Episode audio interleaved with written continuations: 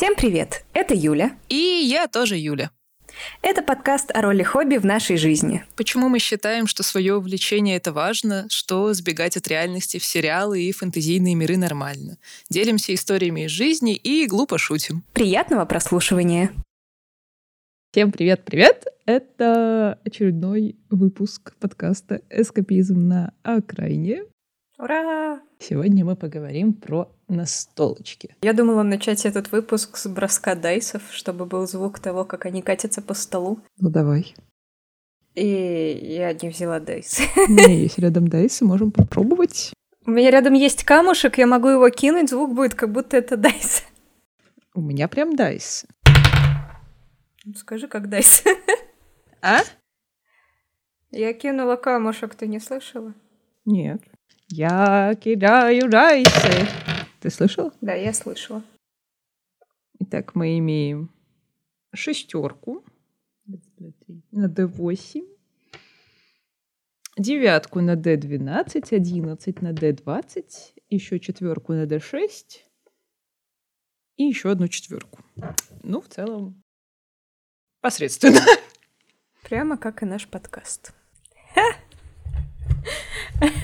У нас просто сегодня было немного токсичное взаимодействие с нашим сервером, и, возможно, это повлияло на настроение Юли.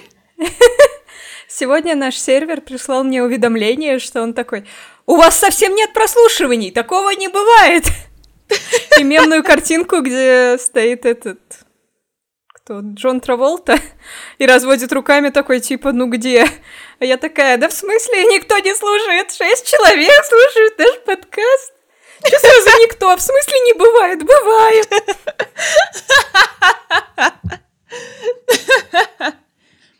Бывает. Такие дела. Очень бы не хотелось получать еще такие уведомления к каждому нашему выпуску, который будет выложен на этот хостинг. Поэтому, пожалуйста, ставьте нам лайки, если вы этого еще не сделали на тех платформах, на которых вы нас слушаете. Также будет очень здорово и приятно, если вы будете оставлять нам комментарии, вот это вот все. Спасибо. Да. Социальные поглаживания и поддержка авторов — это важно. Немножко поныли. Можно перейти к теме выпуска. Вот. Ты вообще как, любишь настолки?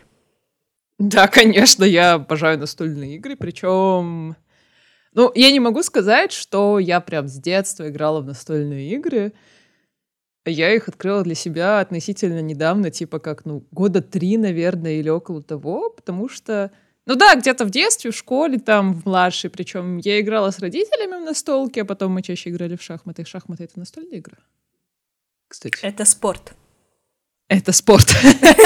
Окей. Я была спортсменкой и играла в шахматы.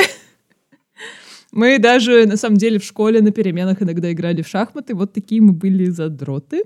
Но мне нравилось. А потом как-то у меня... Вы ставили друг другу мат за 3 хода, извинишь?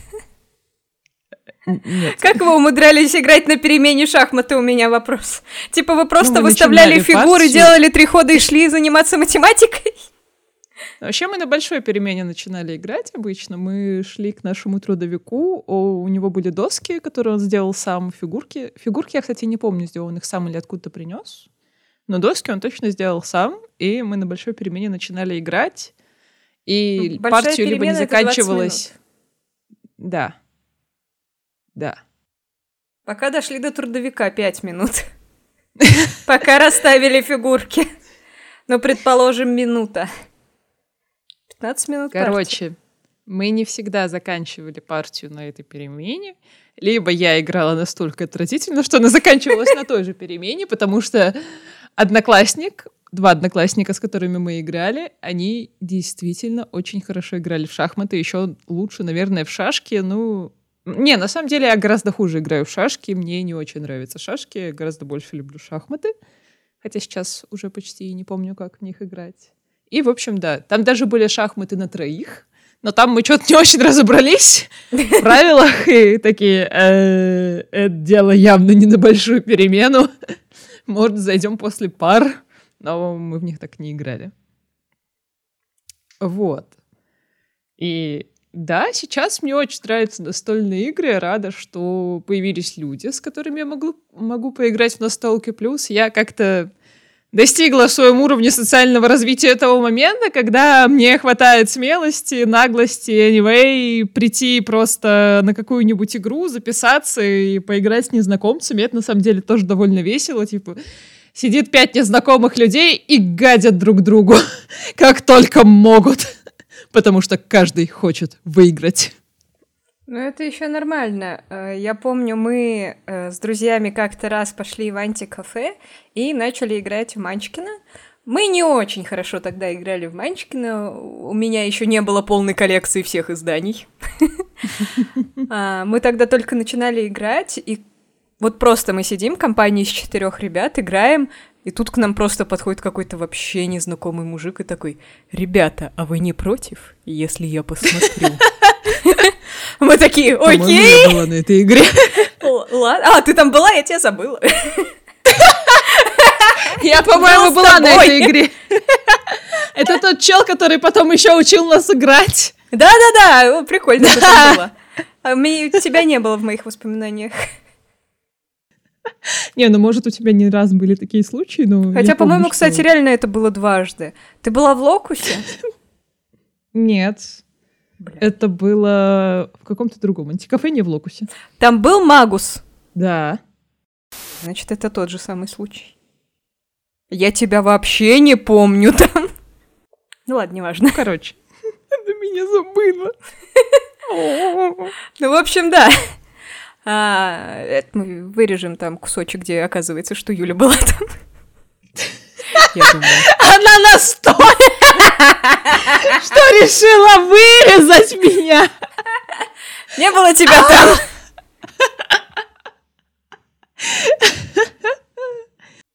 Ладно, мы не вырежем этот кусок, где выясняется, что ты была там, но вырежем тот кусок, где я прошу вырезать, что ты была там.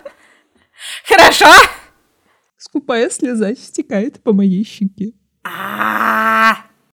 И да, поэтому мне кажется, что это окей, когда ты записываешься на игру с незнакомцами. Но это немножечко странно, когда ты приходишь к абсолютно незнакомым людям и такой: «Я посмотрю, как вы играете». Не, ну это уже для меня тоже это странно. Это определенный уровень раскрепощенности. Да, типа, я бы так не смогла. То есть я вот там с ребятами играли в D&D, я заранее записалась, как бы мастер знал, что я там буду, и была, ну, такая вот договоренность. А просто подойти, просто прийти в антикафе, подойти к какой-нибудь компании, ребята такая: «Хей, можно я к вам присоединюсь?» Я бы так и не смогла, и для меня, наверное, это еще немного странно. Но я очень много думаю о чувствах других, и я не знаю, что это за люди, почему они там все собрались. Может, у них какая-то последняя партия, и потом они все разъедутся. Траурная. Тиммейту. Теперь мы проводим его и в игре.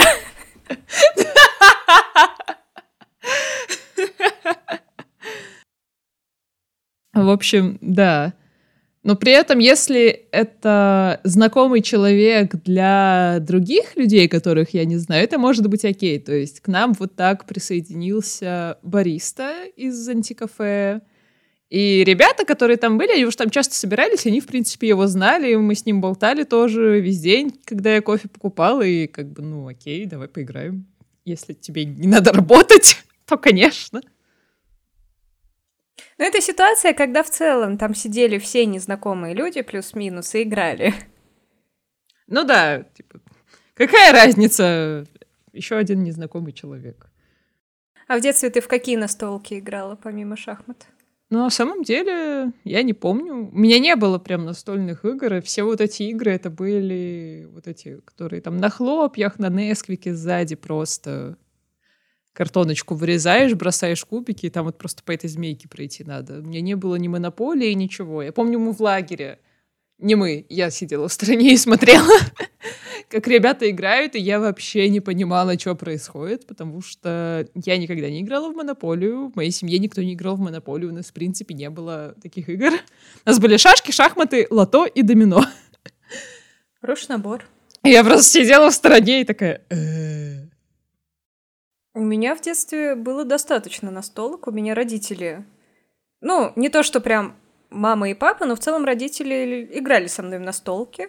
У меня была в самом-самом детстве какая-то настольная игра про красную шапочку, я точно это помню.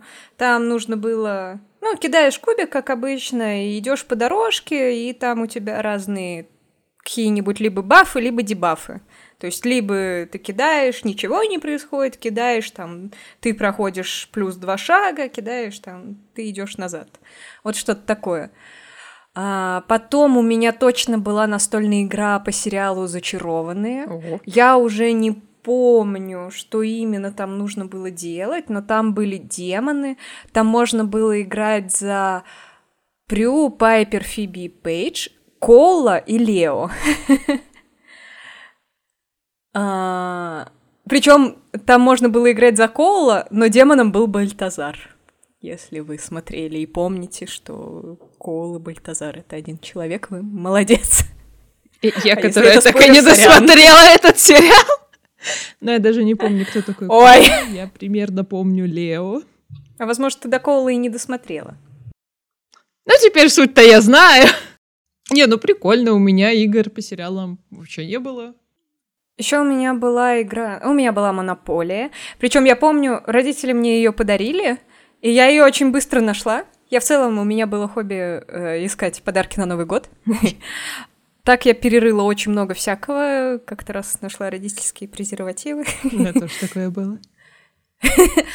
Я нашла «Монополию». Ну, это была гигантская коробка, которую очень сложно было бы спрятать, на самом деле, в какое-то труднодоступное для ребенка место.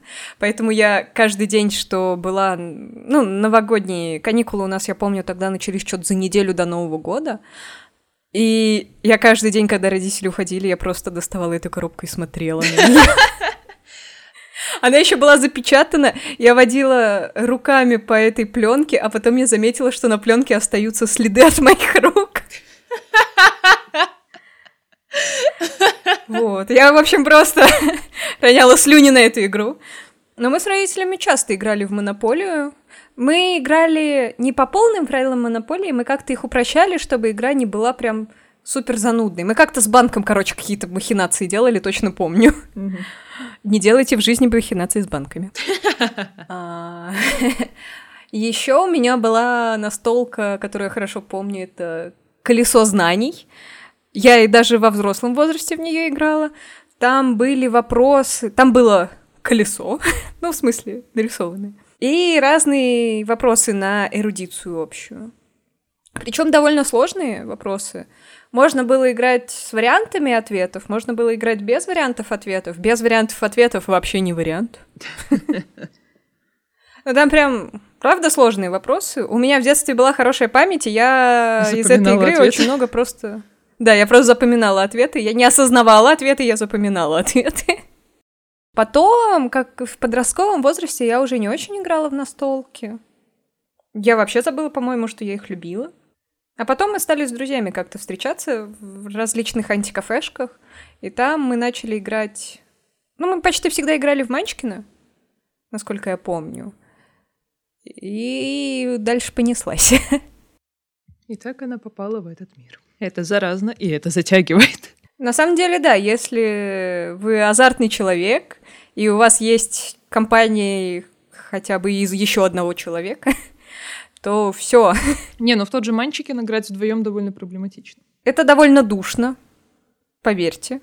Это можно сделать. Не, ну мне кажется, вдвоем все равно не так интересно, как втроем или более. То есть игры, которые специально для двоих.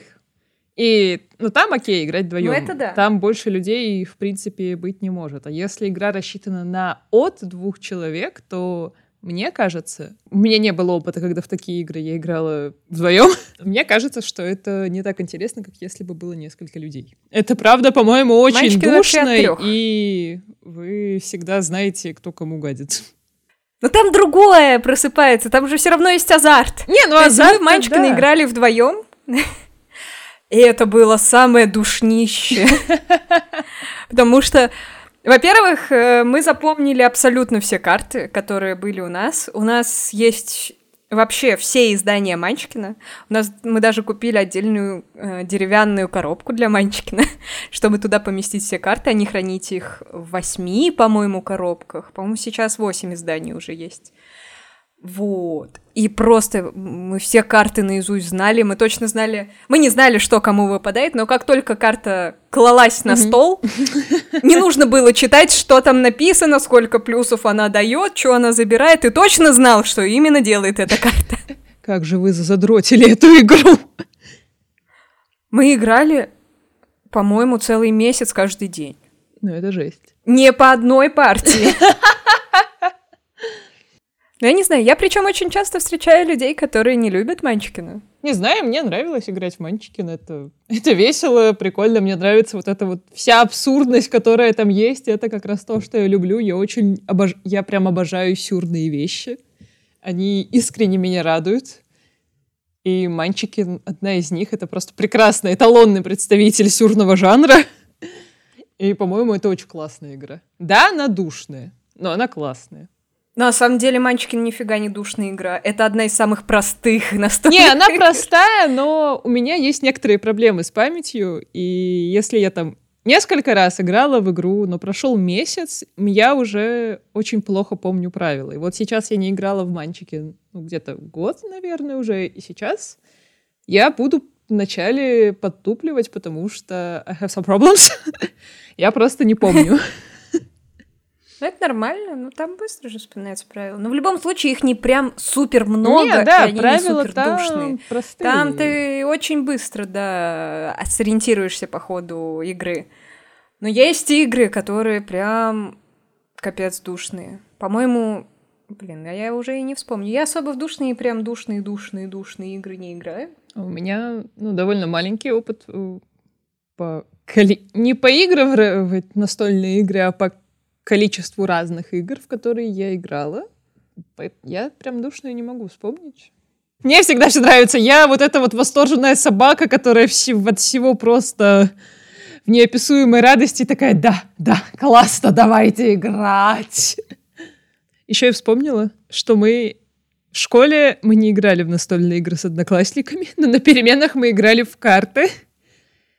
У нас были карты Свинкс. В карты я обожаю играть. Причем сейчас я не помню, как играть в карты.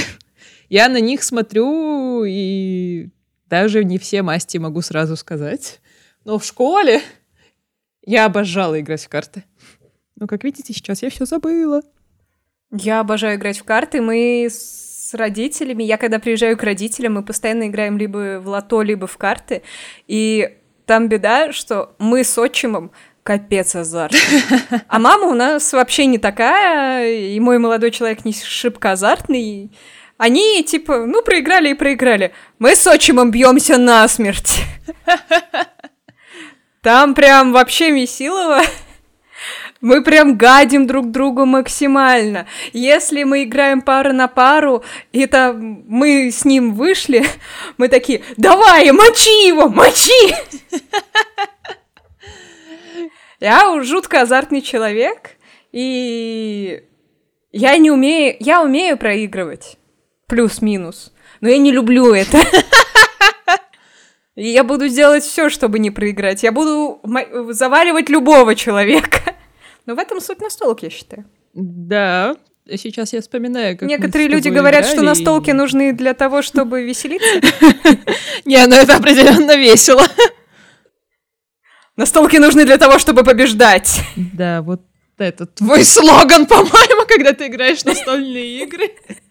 Со стороны иногда это бывает довольно забавно. Ты просто смотришь на восхождение какого-то настольного тирана. Настольного в плане настольных играх. Я просто тоже не... Настольный тиран. Я карманный тигр. Ты это... Какой? Тайга из Торадора. Тайга, да. Я... Настольный тиран, карманный тигр. Я уже который раз пытаюсь сказать, что я тоже не самый азартный человек, и для меня проигрыш не является чем-то из ряда вон, такая, проиграла и проиграла, типа. Для меня скорее это прикольно, потому что игра закончилась, и остается время еще поиграть, потому что иногда это так затягивается.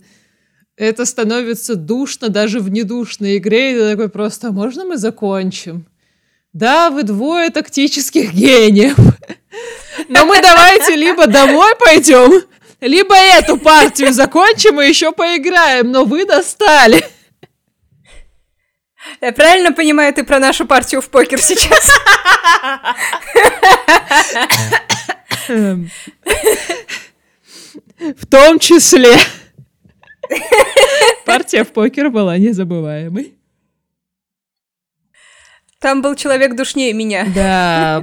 И в один момент ему случайно отдали Джокера в открытую. По-моему, мы даже уже рассказывали эту историю в подкасте. Нет, по-моему, в подкасте еще не рассказывали. Человек очень хотел, чтобы ему выпал Джокер. Он прям каждый раз крупье такой: давай Джокера, давай Джокера, давай Джокера. И единственный раз, когда ему выпал Джокер, крупье случайно раздал его в открытую ему. Как он орал, а потом как же он просто изошелся на всю игру. И при этом, ну, ему реально не везло. Карты ему давались, ну, так себе. И вот в тот момент, когда ему попал Джокер, он дался в открытую. Причем перед этим мне на руку выпало 2 Джокера. Да, и ты вышла из партии, и мы такие сидим, чего? Я не знала, как ты выиграла эту партию, почему ты посовнула? А я не знаю, я понимала, что я понимала, что не понимаю. Я понимала, что не понимаю. Смотрю и такая, блин, да что значат все эти карты? Я ничего не могла запомнить. Я смотрю на эти 2 Джокера и такая, да, я вроде бы победила. Но я чувствовала себя такой неуверенной, что просто избавьте меня от этого. В жизни мне больше так не везло. Как с теми 2 Джокерами. Еще крупье посмотрел, что я сдала, у него такое лицо было. Да, он, по-моему, такой посмотрел, что ты сдала, и тогда раскрыл карты, такой, смотрите, что она сдала. Не, он сделал это после игры, потому что в моменте игры тогда было бы ясно, что 2 Джокеров уже нет. Ну да. В общем, вот. Я, обожаю настольные игры. Мне они тоже очень нравятся. Это очень классно, это очень весело. Я не знаю, по-моему, в настольных играх можно быть кем захочешь, гадить кому захочешь, просто орать друг друга, пытаться в какие-то психологические манипуляции. Память тоже тренирует. Для меня это просто очень актуально. Ну, да. Есть разные игры. Есть на логику, есть разные тактические игры, есть чисто прикольные мемные игры, где вот нужно... По-моему, игра так и называется «Мемы». Нам друг приносил. Да. Там дается ситуация, и нужно выложить мем, который больше всего подходит под ситуацию. Хотела сказать, что проблема этой игры в том, что вряд ли ты сможешь поиграть в нее, ну... Ладно, еще 2-3 раз может быть, но, по-моему, раз на 4 и далее это будет уже довольно неинтересно. Ну, мне кажется, в нее надо играть с большими перерывами. То есть вот сейчас я бы уже опять в нее поиграла, потому что прошло уже год-полтора. Да, я уже тоже не помню, какие там мемы были, какие картинки, какие ситуации. Вот. Ну, вообще, да, с перерывами, да. Еще из таких игр есть от... Там, по-моему, используются персонажи из «Цианида». Игра с законом вагонетки, где люди выкладывают на рельсы... хороших персонажей, плохих персонажей, какую-нибудь причину, типа все персонажи с этой карты больны раком в последней стадии, или этот мальчик станет новым Гитлером, что-нибудь в таком духе, там, правда, так написано, я это не придумала. И потом 2 команды доказывают судье, куда нужно направить вагонетку. Это прекрасно. Доказывать взрослому мужику, что ему необходимо убить других игроков, потому что вот у меня на рельсах русалка, полеты в космос, а его же очень соблазняют русалки. Это великолепно. Ну да, еще есть разные эпические схватки боевых магов. Это тоже очень веселый цикл игр, в котором тебе нужно составлять заклинание из 3 частей. И обязательно его произносить вслух. И там обычно складываются какие-нибудь прям максимально комичные названия. Там что-то типа... Я уже не вспомню, что там было. Вот там что-то дьявольский мурлок от Ванди Шмубзика, ну что-нибудь такое. Окей. Звучит интересно, ни разу не играл. А ты не играл? У нас, кстати, есть эта игра, нам ее друг оставил, который уехал в Казахстан. Но он уехал в Казахстан, потому что он родом из Казахстана, а не потому что какие-то обстоятельства могли повлиять на него. Он там сразу... Окей. Ему было лень тащить настолки с собой. Он вернулся домой. Окей. Насчет, кстати, говорить вслух, меня на самом деле раздражает, если играют настолки, и человек выкладывает карту и не читает, что на ней, и ты такой: чел, там маленькие буквы, я не вижу. Что там? Ну, такое бывает, когда ты очень долго играешь в какую-то настолку, и тебе уже кажется, что все знают, о чем речь. Я могу это понять. Не всегда. Вот мы с ребятами играли в таверну, люди играли первый раз, они просто выкладывали карты, не читали, и я сижу с другой стороны стола, и чё там? Словами скажи. Обязательно читайте, что написано на картах. Ну да, это просто... Иначе я буду на вас орать. Я, правда, просто громко очень говорила: читайте. Когда они меня уже достали, я такая: да почему вы не читаете? Ну, типа, да, это банальная вежливость, это забота о своих соигроках. Скажи, что ты делаешь этой картой. Они же все равно кладутся в открытую. Ну да. Мне еще нравится, когда люди играют в настолки и прям погружаются в них, потому что, ну вот в ту же таверну, если играешь, то там же ты отыгрываешь как бы персонажа какого-то определенного, и в таверне есть название сначала того, что ты делаешь, типа «Смотрю на тебя с презрением». И типа прикольно, когда люди прям все зачитывают и как-то пытаются это отыграть, потому что если человек просто молча выкладывает карту, ну ты такой: и чё? Ты такой: тебе -2. Да, это неинтересно, это как раз вот эти вот все смешные, интересные названия нужны для того, чтобы задать атмосферу. И если люди их игнорируют и просто такие: ты умер, это скучно. А если с выражением зачитать название, как-то прочувствовать этого персонажа, ну и если мы говорим именно о таверне, там все-таки они немного прописаны, то игра становится гораздо интересней. По-моему, и самому игроку становится интересней, потому что еще больше азарта, потому что ты прям этот персонаж. Ты кок, ты матрос, ты гадалка. И другим людям тоже кайфово. Ну да, и плюс это, да, раскрепощает и немножечко тренирует твои актерские навыки, можно так сказать. А знаете, что еще хорошо тренирует актерские навыки? Интеграция Skillbox.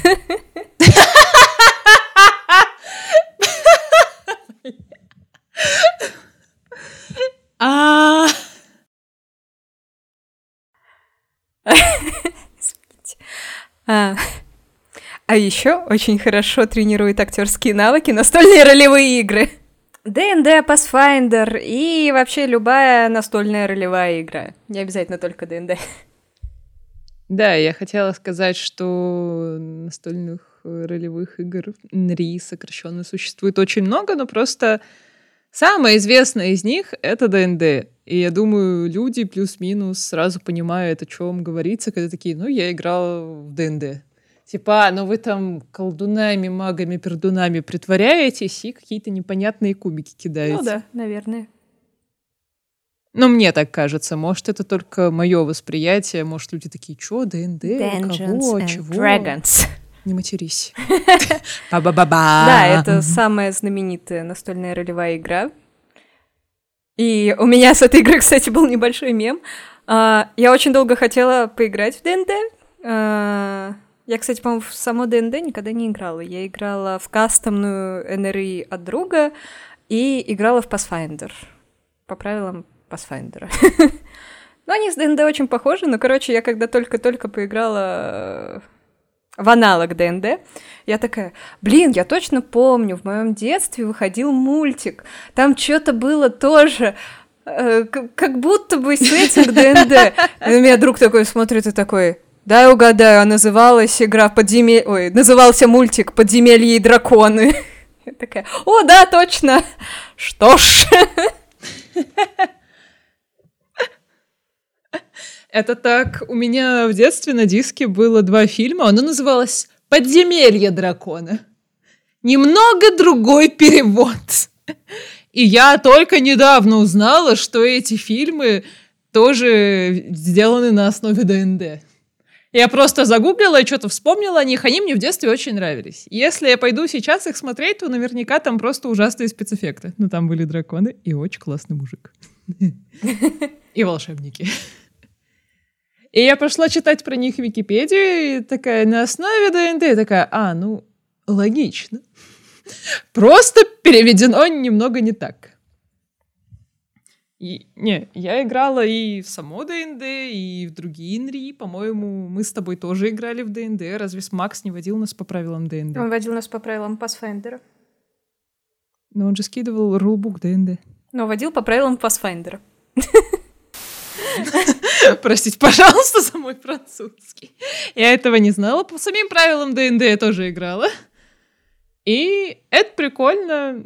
Типа, это опять очень сильно тренировало мою память. Когда мы играли, для меня было очень странно, что в ДНД все время бросался D20. Потому что, когда мы играли в авторскую НРИ от нашего знакомого, там была немного другая система кубов, что мне на самом деле очень нравилось. Типа, какой кубик ты кидаешь, зависело от твоего уровня и вот эти вот все связанные с этим штуки. А в ДНД я постоянно кидала D20 и такая, и чё? Шанс есть всегда, и он довольно велик. Но все равно было довольно прикольно. И на самом деле НРИ одни из моих любимых настолок, особенно долгие партии. Мне не очень нравятся ваншоты. Это когда... И по одна партия, вот на несколько часов у вас одно маленькое короткое приключение. Мне гораздо больше нравятся длинные партии, когда ты прям создаешь персонажа, продумываешь его, вы там можете полгода или больше играть, проходя одну историю. Прям мне очень нравится вот это вот погружение в мир, в сеттинг, долгое приключение. Я прям чувствую, что я сама вот этот вот... искатель приключений, повторюсь, который странствует по миру и что-то там пытается сделать. Да, мне тоже, на самом деле, долгие партии гораздо больше нравятся. Последний раз, когда мы играли с нашим другом, партия длилась так долго, что мой персонаж влюбилась, вышла замуж и родила ребенка. А мой потерял все, что у него было. Будем честны, не так много было изначально. Вообще-то у меня было классное оружие. По-моему, еще... Я аж поперхнулась от возмущения. В смысле, не так много. У меня было много денег, у меня было оружие, броня, какая-то книга. Там я уже не помню, что было, но было на самом деле достаточно. Конечно, обиднее всего за другого персонажа, который тогда с нами играл. Но мне за мой скарб тоже обидно. Я все-таки его потом и кровью добывала. Буквально. Чужим. Неважно. Ну, в общем, да, я обожаю долгие партии, и вот опять-таки в последний раз, когда мы играли, я настолько погрузилась, я отыгрывала барда-арбалетчика, и я все время писала песни настоящие. Баллады, трунь. Баллады о персонажах и о наших приключениях. У меня была где-то маленькая книжечка с моими балладами, и даже Dungeon Master наш сказал, что мои сочинения отправятся дальше. Имя моего персонажа не умрет. Да, теперь оно известно в этом мире. У нее есть определенная слава и популярность. Ее знают в разных странах и островах. Эх. Меня могут знать как зверочеловек, когда-то обривший хомяка и хотевший искупать его в горящей смоле. Разная слава бывает разная. В общем, да. Еще вообще вот такие вот именно НРИ с таким вот погружением — это очень хорошая песочница, если вы хотите что-то опробовать в плане социальных навыков, но стесняетесь это делать в жизни, а здесь вы можете спокойно Ну, понятно, что все равно нужно привыкнуть к людям, вот это вот все, но вы можете спокойно что-то подойти, поговорить, что-то сделать, как-то кому-то сдерзить, и да, возможно, вашего персонажа убьют или покалечат, или ограбят, ну, кто знает, ну, типа, это те последствия, которые на вашу реальную жизнь никак не повлияют, но вы все равно испытаете их на себе. И это очень классно, это очень крутая песочница. Главное, заранее оговаривайте с мастером, насколько дарк ваша фэнтези. Да.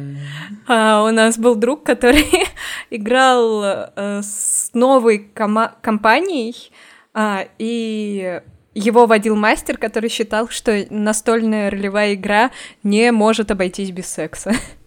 У меня, конечно, был муж и ребенок. По-моему, что именно Dark Fantasy не может обойтись без секса. Причем такого жесткого, откровенного порева, которое надо отыгрывать. Да, но мы, типа, ничего не отыгрывали. У меня, да, был муж и ребенок, но я ничего из этого не отыгрывала. Просто кубики так легли. Да, я тому свидетель. Просто так кубики упали.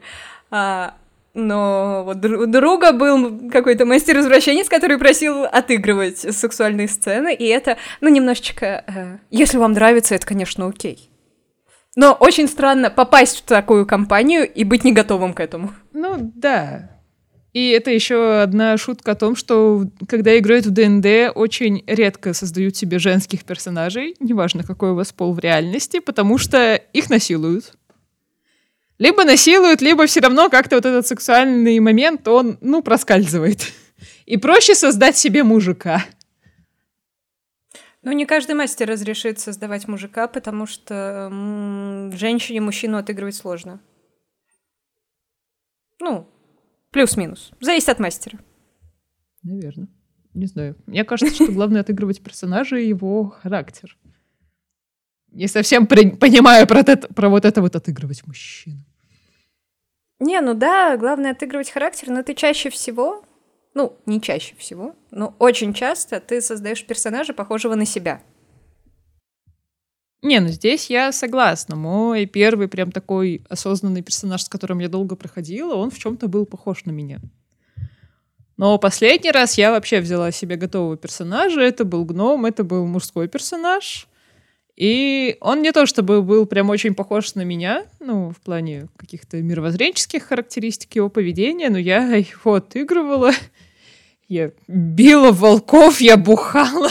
А где не похоже на жизнь? Тоже немного не поняла. Ну, то есть там были прописаны характеристики, и я им следовала. Оказывается, если следовать инструкции, может что-то хорошее получить. Ну да, мне хотелось убивать, но мой гном этого не любил. Я просто вырубаю этого волка, я бью его головой об землю, пока он не потеряет сознание, я ни за что не досвою свои топоры. А потом кубик батает на 20, и ты просто пробиваешь ему череп.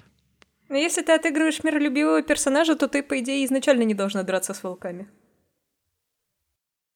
Не, у меня был хаотично добрый перс, и он, типа, готов постоять за свою жизнь, но не готов убивать. Типа, волк на меня напрыгнул, и сначала я думала такая, достаю топор, пытаюсь его разрубить, потом такая, нет, Юля, подожди, мы защищаемся, но не убиваем. Я просто обычно отыгрываю злых персонажей, и хаотично злых, потому что мне проще отыгрывать таких персонажей в мире фэнтези. А мне понравилось отыгрывать разных людей, в целом разные какие-то типажи личности. Мы просто играли в тот раз ваншотные партии, мы сыграли 2 из них, мастер сказал, что мы очень быстро пробежались по первому сюжету, а мы просто старались игнорировать рельсы, по которым нас хотели прокатить. За это я еще не люблю ваншоты, там всегда есть рельсы, а мне очень понравился открытый мир. Я знаю, что он мало в каких ролевках есть, но открытый мир был офигенный. Я ни разу в ваншоты не играла. Мне не очень понравилось играть в ваншоты, потому что мне не хватило вот этого погружения. Я только прониклась персонажем, и мы закончили. И я такая, чего? Ну да, непонятно, зачем привыкать к персонажу, что-то пытаться там нормально его обмундировать и вот это вот, если это буквально там на часа 4-5. Не, но это все равно было на самом деле довольно весело, несмотря на то, что в нашей пачке не в плане игроков, а в плане игровых персонажей были одни мужики, было очень много шуток про секс. Было весело. Мы еще играли в партию по кишу, там она была основана на песнях Короля и Шута, и это было прям классно, это было прям интересно. Там у меня был снова мужской персонаж, это был моряк Кок, он очень обожал шанти петь и пить, и танцевать, и я это все делала, и было весело. И на самом деле здесь я еще почувствовала вот это вот благодарность от своей психотерапии, потому что я спокойно общалась с незнакомыми людьми, спокойно отыгрывала всякий бред, спокойно шутила любые глупые пошлые шутки, и просто мне было очень весело. Несмотря на то, что ваншоты мне не понравились. Ну да, это главное. Я, кстати, впервые слышу о том, чтобы в фэнтези женщин прям насиловали. Я не знаю, там... Были ребята, которые прям долго играли в D&D, и они говорят, что женских персонажей часто к сексу склонить пытаются. И... Я думаю, зависит от пачки и от мастера. Ну, от пачки, от мастера, да. То есть в компании, в которой мы играли, мне на самом деле такое сложно представить. Ну да. Ребятами, с которыми я играла вот недавно, про которые я сейчас рассказывала, довольно легко. Ну, просто да, никто из моих знакомых особо этим бы на столках не стал заниматься, потому что не для этого сюда пришли. Мы хотим стать героями, да. Да, мне интереснее именно приключения. Я хочу приключаться, а не с сексом секситься. Пониматься я и в жизни могу, если захочу. Это будет интересней, чем сидеть перед пятерыми людьми, которых я плюс-минус хорошо знаю, и отыгрывать сексуальные сцены. Мне это и неловко, и не нужно. Вот она главная разница. Ты девушка, которая любит фэнтези. Если ты захочешь секс, тебе дадут секс. Если парень, который любит фэнтези, захочет секс, ему не дадут секс. Поэтому он берет его в ДНД. Чувствую разницу. Я поняла.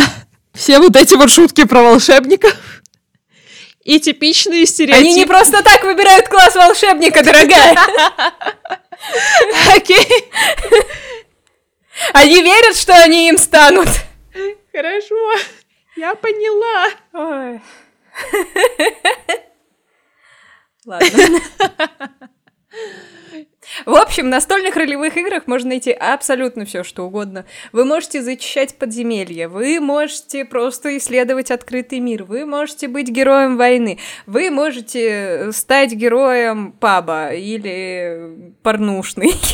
Все зависит от вас. Также не обязательно именно прям отправляться в приключения, воевать, вот это вот все. Такие игры, они бывают разной направленности. Могут быть на боевку, могут быть на социалку. То есть вы можете там стать просто политическим гением, если испытываете такое желание. Можете отстраивать город. Да, у нас есть знакомые, которые реально строили город в игре. У них были таблички в Excel, где они считали бюджеты, и вот это вот все. А потом бы пришли и разрушили этот город.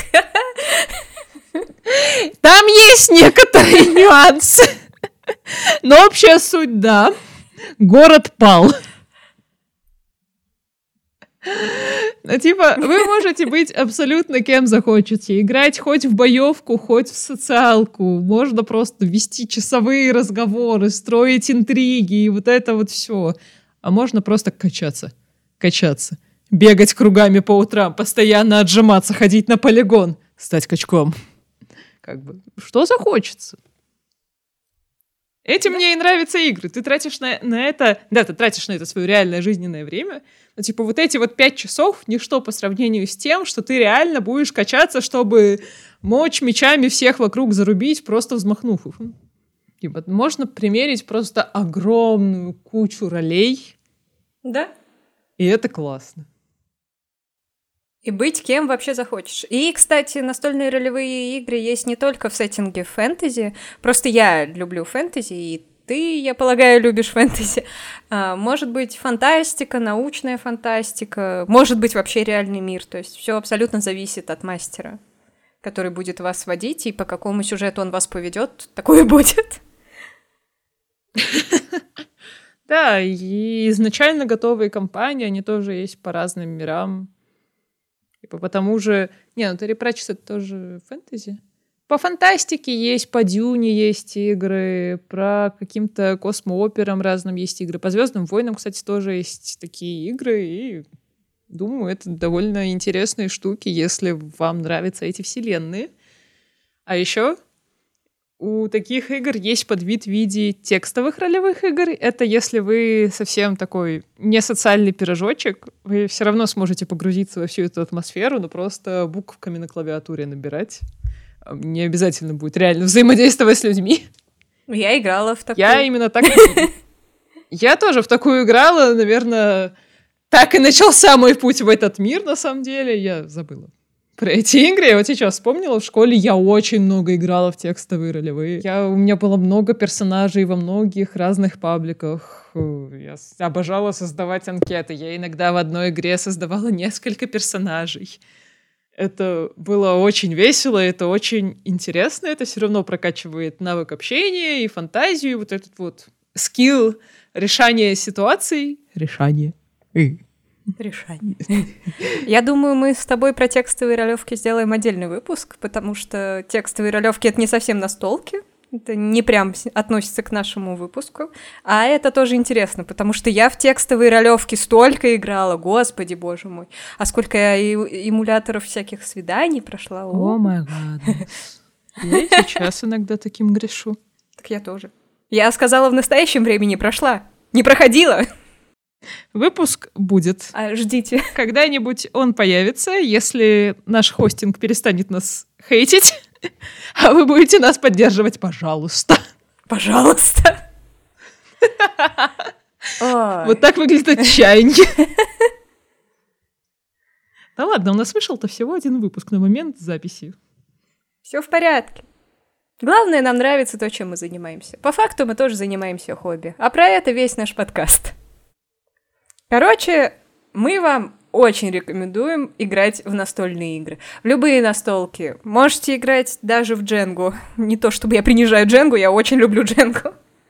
Я ни разу не играла в Дженгу. В башню ты не играла у нас? Нет.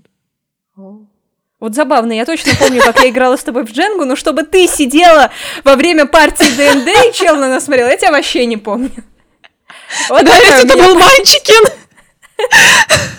А вот как мы с тобой в Дженгу играли, я прям помню. Мы ни разу не играли с тобой в Дженгу.